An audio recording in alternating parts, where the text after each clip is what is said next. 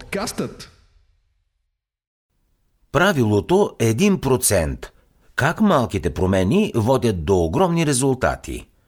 Чели ли сте книгата Атомни навици от Джеймс Клиър?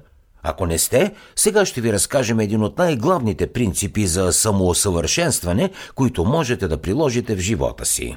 В книгата си Джеймс Клиър говори за правилото на единия процент. По принцип, идеята звучи много просто. Целта е всеки ден човек да се подобрява с 1%. Това е идеята зад непрекъснатото самоусъвършенстване. Но преди да продължим, нека първо да дефинираме непрекъснатото самоусъвършенстване. Какво представлява? Това е правенето на малки промени и подобрения всеки ден с очакването, че тези малки подобрения ще допринесат за нещо значително – Типичният подход към самоусъвършенстването е да си поставим голяма цел, след това да се опитаме да направим голям скок, за да постигнем целта за възможно най-малко време. Макар, че това може да звучи добре на теория, често завършва с бърнаут, разочарование или провал – Вместо това, ние трябва да се съсредоточим върху непрекъснатото усъвършенстване, като бавно и постепенно коригираме нормалните си ежедневни навици и поведение. В началото няма разлика между това да направите избор, който е с 1% по-добър или с 1% по-лош. С други думи, вашите действия няма да имат резултати точно днес – но с течение на времето тези малки подобрения се комбинират и изведнъж можем да наблюдаваме много голяма пропаст между хората, които ежедневно взимат малко по-добри решения и тези, които не го правят. Толкова е лесно да се отхвърли ползата от взимането на малко по-добри решения ежедневно.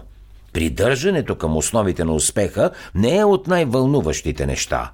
Да заобичаш рутината не звучи секси – Подобряването с 1% всеки ден не е нещо, за което ще пише във вестника. Няма да получите и одобрението на хората в социалните мрежи, ако напишете публикация как днес сте с 1% по-добър от вчера. Затова е нужно да разберете как работи.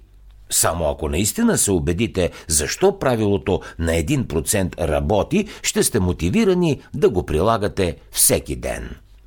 Как работи правилото на единия процент? Повечето от нас живеят в социална среда, която е изградила определен имидж на промяната.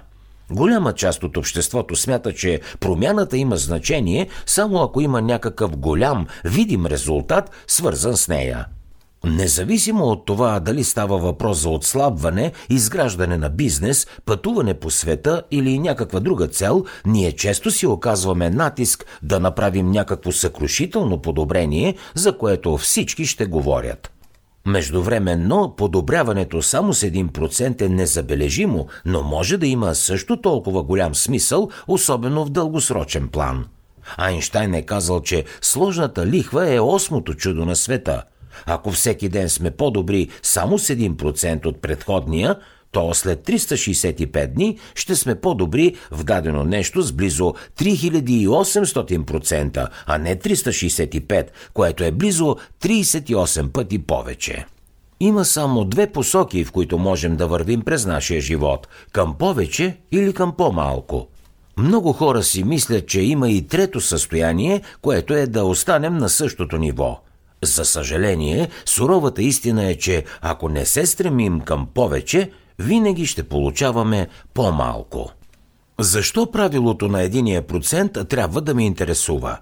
Малките разлики в продуктивността и стремежа към подобрение довеждат до много неравномерно разпределение на ресурсите, когато се повтарят с течение на времето – Хората и организациите, които могат да правят правилните неща и то последователно, са по-склонни да имат предимство и да натрупват непропорционални награди и ресурси с течение на времето.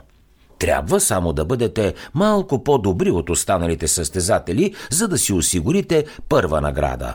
Ако успеете да запазите леко предимство от днес и утре че и в други ден, тогава можете да повторите процеса и да спечелите първата награда във всяка една сфера.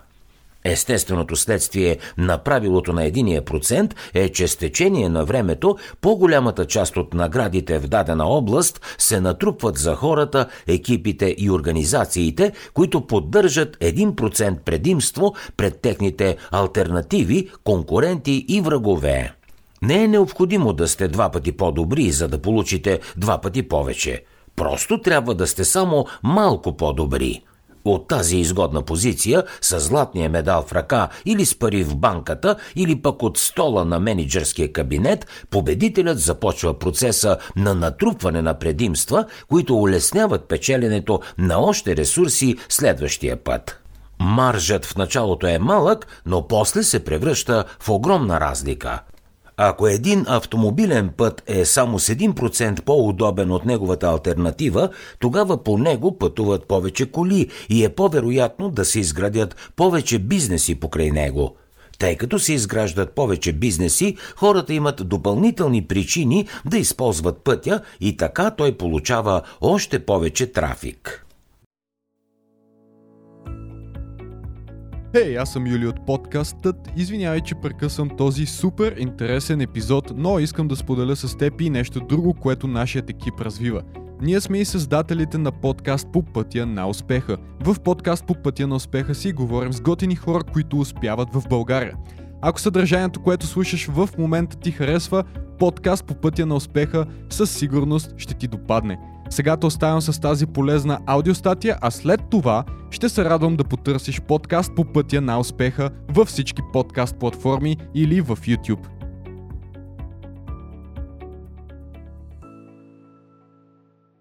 Ако един бизнес има технология, която е с 1% по-инновативна от друга, тогава повече хора ще купуват техните продукти – тъй като бизнесът печели повече пари, ръководството може да инвестира в допълнителни технологии, да плаща по-високи заплати и да наеме по-добри работници.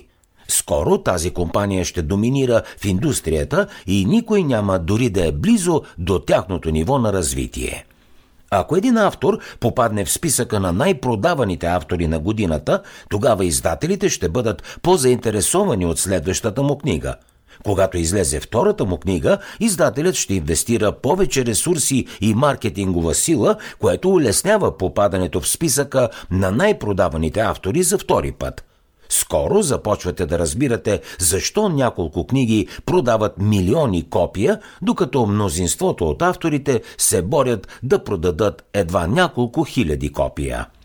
С течение на времето, тези, които са били малко по-добри, завършват с по-голямата част от ресурсите и живеят по-добре. Предполагаме, че помните, това не е линеен, а експоненциален растеж, т.е. растеж с наслагване. Следователно, ако се подобряваме всеки ден само с 1%, в края на годината няма да сме по-добри с 365%, а с цели 3778%. Не трябва да забравяме, че същото въжи и за опадъка. Вредата става все по-голяма и по-голяма с нарастване на времето. Време, през което не сме предприели правилните действия или сме правили точно обратните. Три съвета за вашия успех. Съвет номер едно. Направете повече от това, което вече работи. Има много примери за действия, които имат възможността да стимулират напредъка в живота ни, ако просто сме ги правили с по-голяма последователност. Миене на зъбите всеки ден, ежедневни тренировки, изпълнение на основни бизнес задачи всеки ден, а не само когато имаме време, писане на благодарствени бележки всяка седмица. Това са само някои от примерите. Напредъкът често се крие зад скучни решения – не се нуждаете от повече информация, нямате нужда и от по-добра стратегия.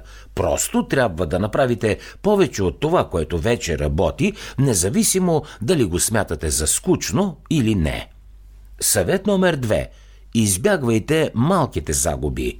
В много случаи подобрението не е свързано с правилното извършване на повече неща, а с по-малко грешното извършване на същите. Това е концепция, наречена подобрение чрез изваждане. Тя е фокусирана върху това да правите по-малко от онова, което не работи. Това може да включва премахване на грешки, намаляване на сложността и отстраняване на несъщественото. Например, ако имате уебсайт, премахнете елементите на страницата, които разсейват посетителите. Ако пък искате да подобрите физическото си състояние, пропускайте по-малко тренировки. Един от най-добрите начини за постигане на 1% подобрение всеки ден е да се избегнат малките загуби. Съвет номер 3. Измерете назад. Често измерваме напредъка си, като гледаме напред. Поставяме си цели, планираме етапите на нашия напредък. До известна степен ние се опитваме да предскажем бъдещето. А дали някога сте се замислили, че има и альтернатива измерването назад? Измерването назад означава, че взимате решения възоснова на това, което вече се е случило, а не на това, което очаквате и искате да се случи. Например, ако искате да отслабнете, можете да измервате приема на калории.